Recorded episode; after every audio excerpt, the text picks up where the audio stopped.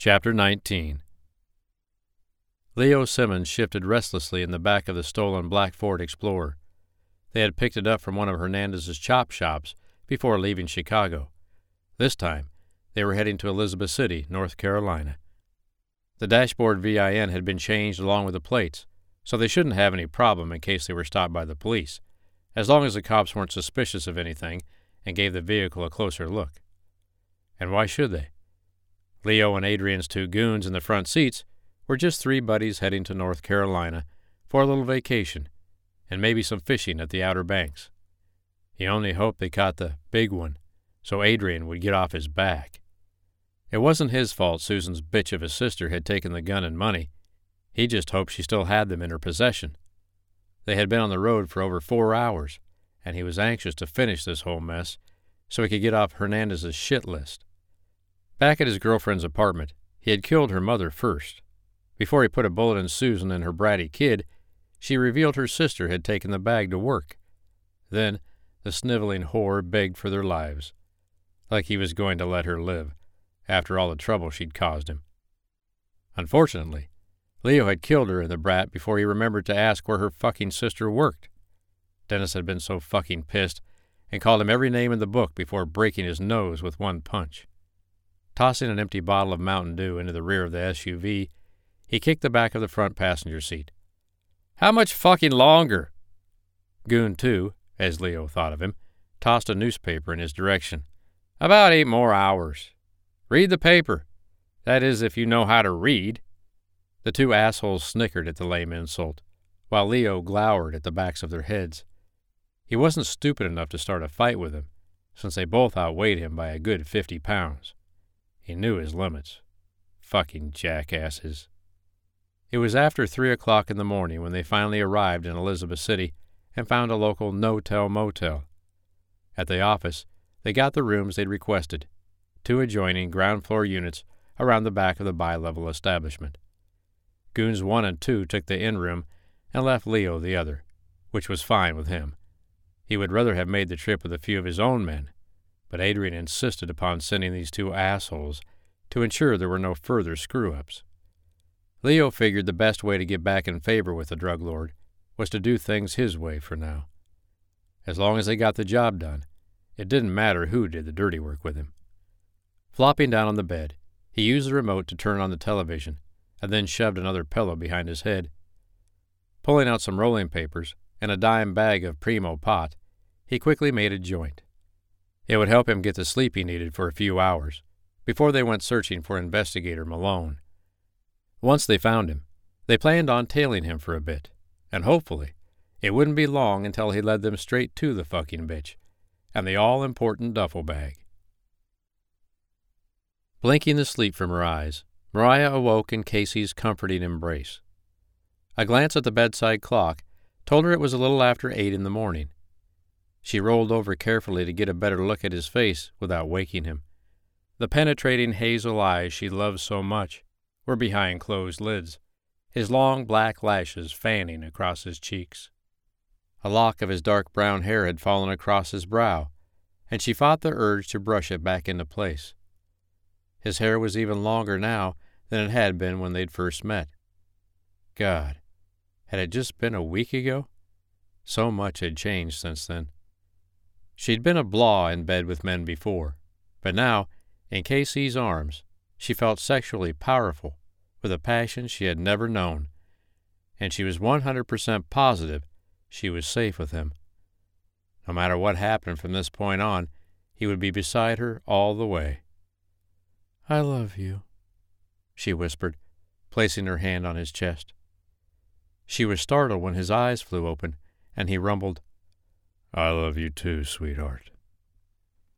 Staring into his eyes, she knew it was true. She loved him with all her heart, and he loved her in return. Closing the distance between them, she kissed him. No more words were needed, as they lost themselves in each other's touch and made love again, blocking out the danger she was in, if only for a short while. An hour later, they emerged from the bedroom after taking a luxurious and entertaining shower for two. At first, Mariah had been embarrassed when Casey had joined her in the small stall, She had never taken a shower with a man before, but quickly discovered she never wanted to shower without Casey again. After soaping up her body, he had taken her up against the cool, tiled wall as the warm water beat down on them. She had hung on for dear life as he fucked her like a man possessed. When they toweled each other off afterward, she'd been shocked to see where her nails had made bright red scratch marks across his back. Worried she'd hurt him, an apology had tumbled from her lips. But then giddiness had taken hold of her when he told her he liked the fact she had branded him, even though the marks would eventually fade.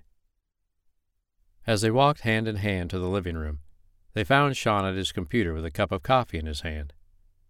Uncle Dan is on his way with bagels and stuff. He got old man Turner to watch the store for the day, and already met with Sheriff Griffin and brought him up to speed on the situation. The sheriff is going to tell his deputies to keep their eyes out for Illinois plates and anyone who looks out of place wandering around town. He's also assigning an extra deputy to patrol Whisper, just in case, and said to call him if we need anything. Whisper was part of Dare County, and Sheriff Griffin had lived in the town all his life, so he made certain his hometown was safe and secure. There were always at least two deputies, who could be found driving around the tiny town at any given time and the residents appreciated his efforts to keep them safe. Brian Malone strolled to his assigned unmarked car with a black duffel bag containing his personal equipment in one hand and a cup of coffee in the other. After Sean had filled him in with the updated information on the murder of Mariah's family from the DEA, Brian had gone to work a little early this morning and had a meeting with his supervisor. With the DEA's confirmation that Mariah wasn't a suspect, and there were dirty cops in the Chicago Police Department, Captain Culpepper agreed it was in the best interest of everyone involved to keep her location a secret. They would follow the DEA's lead for now. In the meantime, he had a few cases of his own he needed to run down a few leads on. Climbing into the unmarked unit, he settled in and pulled out of the parking lot, still mulling over everything that had happened over the past two days. Shit. Casey had really stepped in it this time. They'd all had their share of problems over the years, but this one was a fucking doozy. And all because of a woman. Go figure. The Malone brothers were notorious chick magnets. He couldn't deny that. They'd been blessed with their mother's good looks and their father's physique. None of them had lacked for dates since their teenage years, but they each had avoided long lasting attachments and complicated relationships until now. Casey had it bad for Mariah. They may have gotten off to a rocky start, but Brian was convinced if they could clean up this fucking mess she was involved in, the two of them might have a chance. Despite his worry, Brian couldn't help but like Mariah. He had, at least, found a new respect for her last night. The woman had gone through hell and back, and was holding it together like a trooper. She had provided as much intel as she could on her sister's boyfriend, had asked plenty of questions, and hadn't shirked away from some hard answers. He had to give her credit for her courage. Making a left turn, he glanced into his rearview mirror. Two cars back, a black SUV made the same turn. It appeared to be the same vehicle that had pulled away from the curb behind him when he'd left the SBI headquarters. Was it his imagination, or was he being followed? Time to find out. Casey's cell phone rang at the same time Dan Malone arrived with breakfast, and he answered it as he unlocked the porch door to let his uncle and canine companion in. Malone. His brother's terse voice came over the line. I picked up a fucking tail at the office this morning. A black explorer with Illinois plates. Three male occupants. I've been taking them on a very dull tour of Dare County. The tags come back to an Andrew Peters of Chicago. Grabbing a pen and pad from the dining table, Casey jotted down the name, plate, and address his brother rattled off. I'll have Sean call Agent Sampson and have him track down the registered owner. In the meantime, make your way over toward the beach house. When you're about five minutes away, give me a heads up, and we'll meet you in the driveway. I want them to see Mariah and identify her. They won't dare fucking try anything with us surrounding her in broad daylight especially knowing there's a state investigator present. I take it you have a plan. Not exactly. More like half a plan, which was still developing. Yep. I'll fill you in when you get here. Don't forget to give us a couple minutes' notice. You got it. I'm about a half hour away. See you in a bit.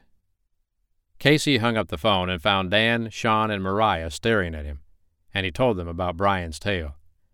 As soon as the guys in the Ford have a good view of Mariah, we'll work on moving her from the cottage without them noticing. Uncle Dan, can you hide her at your apartment until this is over? When the older man rolled his eyes at the stupid question, his nephew continued. Good. In the meantime, we'll make it seem as though everyone else is leaving Mariah and me here alone. Three against one guy and a woman? They'll be cocky enough to try and take us on. They'll wait for dark before attacking, but we'll have a few surprises waiting for them. Curious and unsure, Mariah asked, What kind of surprises do you have in mind? Casey's eyes sparkled with mischief. The fun and nasty kind. For the next fifteen minutes, while Mariah and Dan prepared breakfast, the two brothers made themselves busy by making a few phone calls. Sean called Agent Sampson and gave him the license tags on the Ford which had been following Brian. The agent didn't recognize the owner's name as being involved with the drug dealers and would have someone check the guy out for him. He also advised Sean the DEA had just received word of a huge shipment of drugs being brought into Chicago tonight. Apparently, Adrian Hernandez was going to be present, along with several other key players, and the DEA was scrambling to secure search and arrest warrants for the huge bust. He promised to call Sean after all the arrests were made. In the meantime, Casey had been on the phone with T3, arranging a few surprises for their Illinois guests. The man was going to pack some toys and pick up fellow teammates Troy Trouble Mason and Rigby Peanut Banks before heading back down to Whisper. Casey told T3 to pass on to Peanut that he was going to have to do a little cross dressing Banks was smaller than most SEALs, at five foot six and 170 pounds of solid muscle, but he was one of the toughest sons of bitches Casey had ever met. Due to his size, though, he was often used as a decoy. Armed with Mariah's description, he would choose a wig and some clothes to play her part. Casey trusted these men with his life, and, even more importantly, he trusted them with his woman's life. And Mariah was definitely his woman. And after she was safe, he planned on making the title permanent, if she would have him. His thoughts were interrupted by his cell phone ringing in his hand. Checking the screen, he noted it was Brian calling again. What's your ETA? Less than five, was the brief response before his brother hung up. Showtime, people. The three Malones escorted Mariah three quarters of the way down the drive, flanking her so no one could get a clear shot of her. Being a federal agent, Sean had his holstered gun in full view. Jinx trailed behind the group, sniffing the ground. It wasn't long before Brian's unmarked state vehicle pulled up, further blocking any shot, but still making sure Mariah could be seen and identified. Stepping out of the car, he greeted the foursome. They're about a block and a half behind me. From where they were standing, Sean was the only one who could observe the vehicle without being obvious. Trusting his brothers to have his back, Casey didn't bother to turn in the direction indicated.